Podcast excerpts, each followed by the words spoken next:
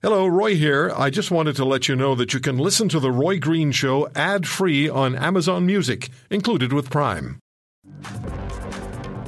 Sylvain Charlebois, Director of Agri-Foods, the Analytics Laboratory and Professor at Dalhousie University, and Dan McTeague, former Liberal MP and President and founder of Canadians for Affordable Energy, because U.S. inflation numbers hit a new 40-year high in May at 8.6%. Meanwhile, U.S. food inflation Professor Charlebois reported, also at a 40 year high at 10.1%, while the cost of groceries was up nearly 12%.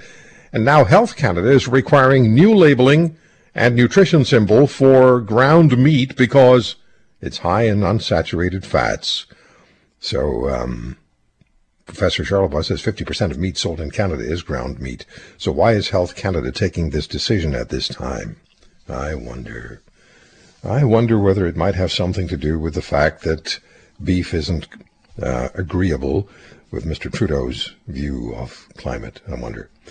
The price of gasoline and diesel, the cost of natural gas, the cost of electricity. Will we face heating our homes challenges this winter, or is that just a scare tactic? Uh, we're going to play back for you a little later on what uh, Thierry Bros told us yesterday. The former director of energy supply for France about what they're expecting in Europe. We'll play that back for you in a little while. So let me say hello to uh, fighter pilots uh, Sylvain Charlebois and Dan McTeague. Sylvain, how are you? Good. How are you?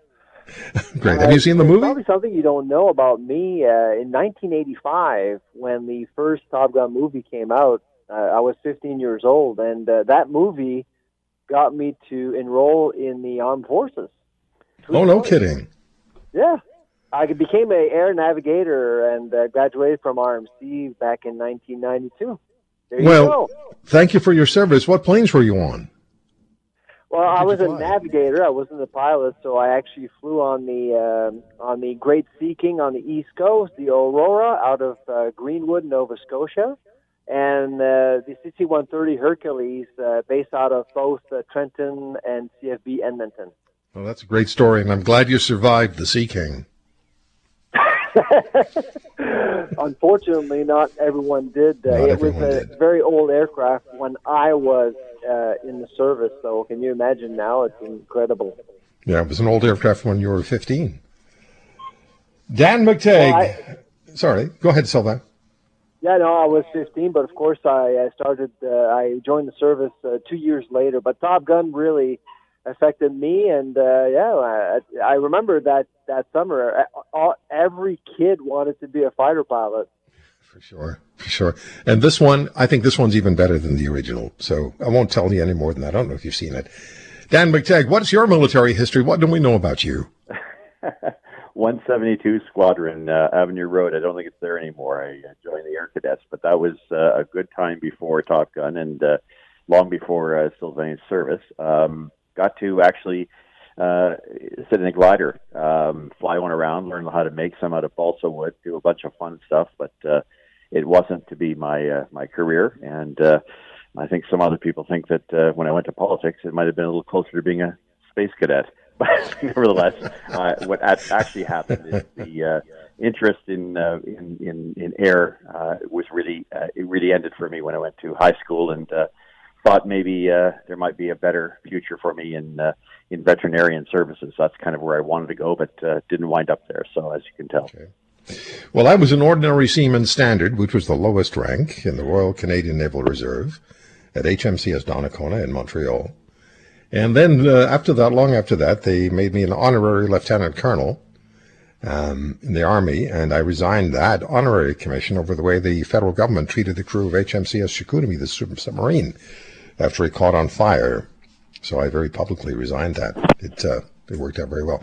So I'm having some. I just want to tell the studio I'm having some issues with my uh, phone uh, screen, so you're going to have to handle it for me for a little bit.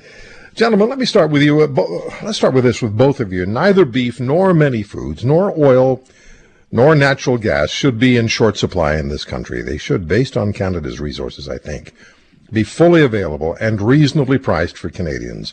If there is a problem, is the problem the government and the way the government is dealing with both food and with natural gas and energy? Uh, so now let me start with you on the food issue. Yeah, so um, in terms of, uh, of food production, uh, farmers are really uh, struggling, of course, because of higher input costs. I, have heard uh, from many farmers actually around the country, uh, basically saying that they've uh, they've had some issues not only paying for fertilizers, but they actually are having trouble having access to fertilizers. And of course, we all know what's going on with fuel costs. Uh, so a lot of farmers are motivated to put anything in the ground, of course, uh, but uh, small-scale farmers, probably outside the prairies, uh, some of them have actually decided to remain idle, uh, not to grow anything, just because with Mother Nature, you never know if uh, if you're struck by a drought in the middle of summer, you have nothing to sell. Well, you, you got all this money in the ground. It's hard to to actually uh, run a profit. So that's it's been a hard year so far for farmers, and and and most of them are risking quite a bit.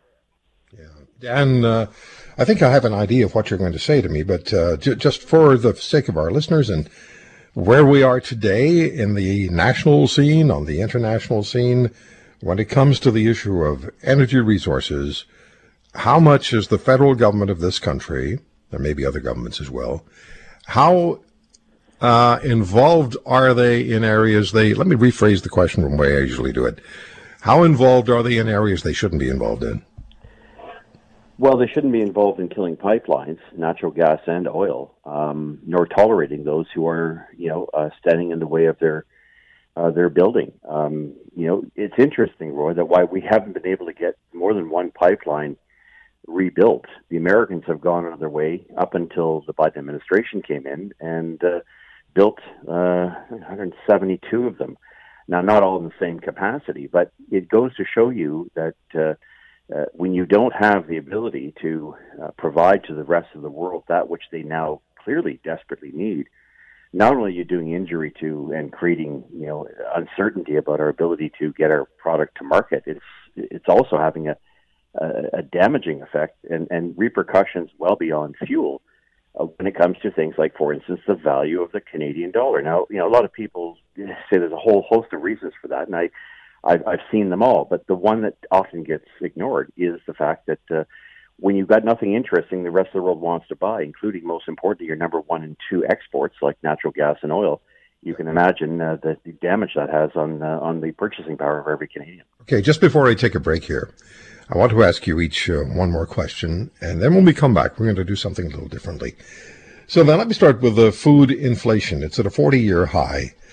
The impact on uh, the cost of food, uh, what is it? And how does the food industry react to and or perhaps prepare production with this inflationary trend and rising interest rates?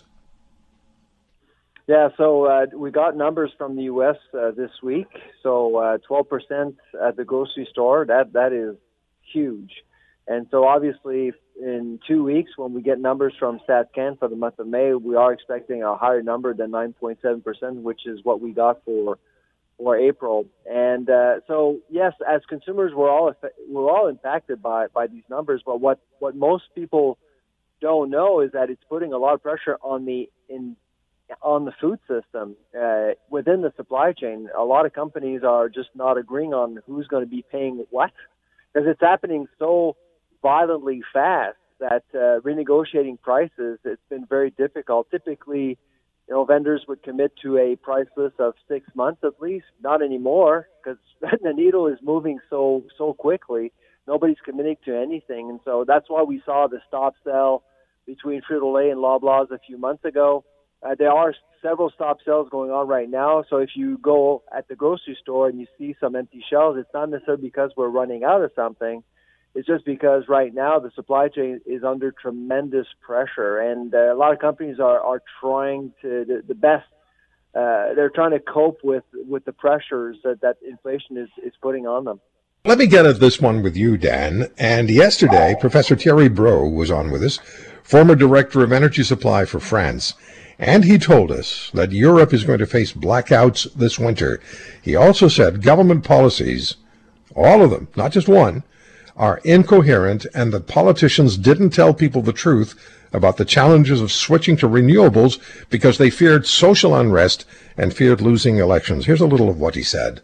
Some of this Russian gas is not replaceable. As I said, 40% has been replaced by the market. Another uh, 40% uh, could be replaced, but the last few percent, the last 20%, 30% cannot be replaced. And so, therefore, if he cuts completely, we are in blackouts. And even if he doesn't cut completely, we are in a very difficult position because we didn't plan this ahead.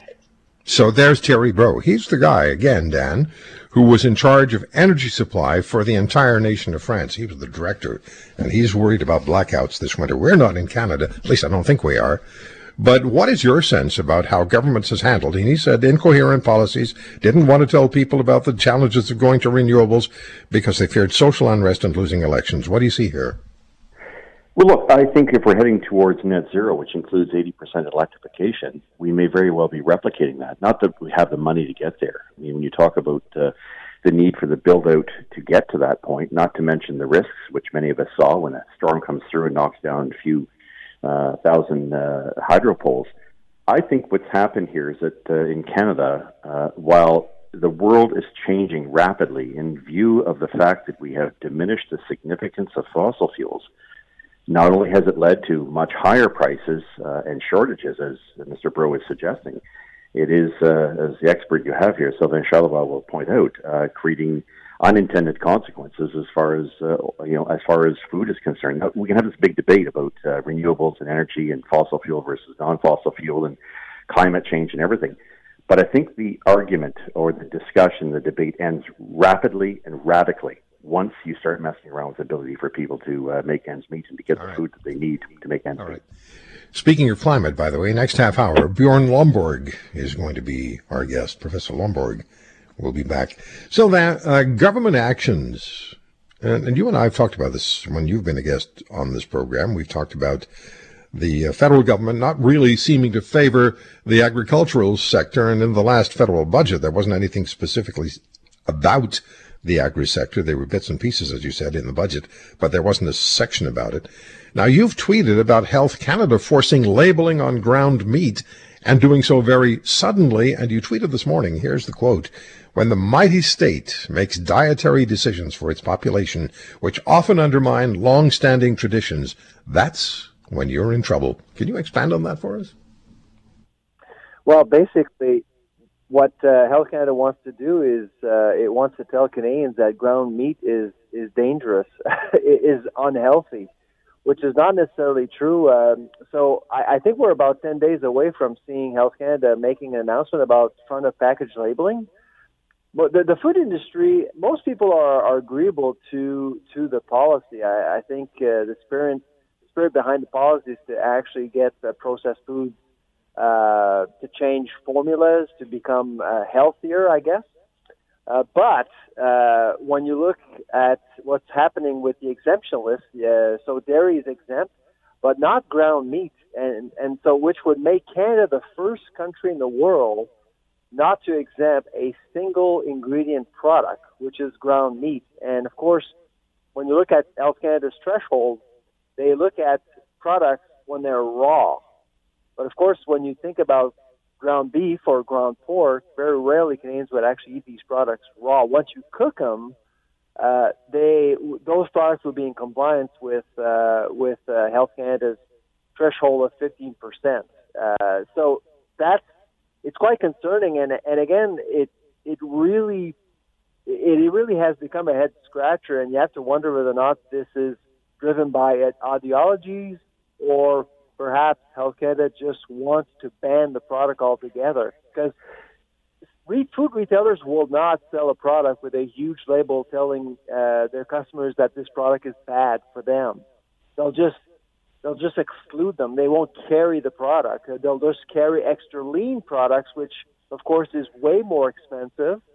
And and so a policy like this could actually push meat prices even higher than they are now. Oh, good. If, if you don't like this idea, ladies and gentlemen, you can uh, complain to don'tlabelmybeef.ca. Don'tlabelmybeef.ca. Sylvain Charlebois also had that on his Twitter feed at uh, food, the Food Professor.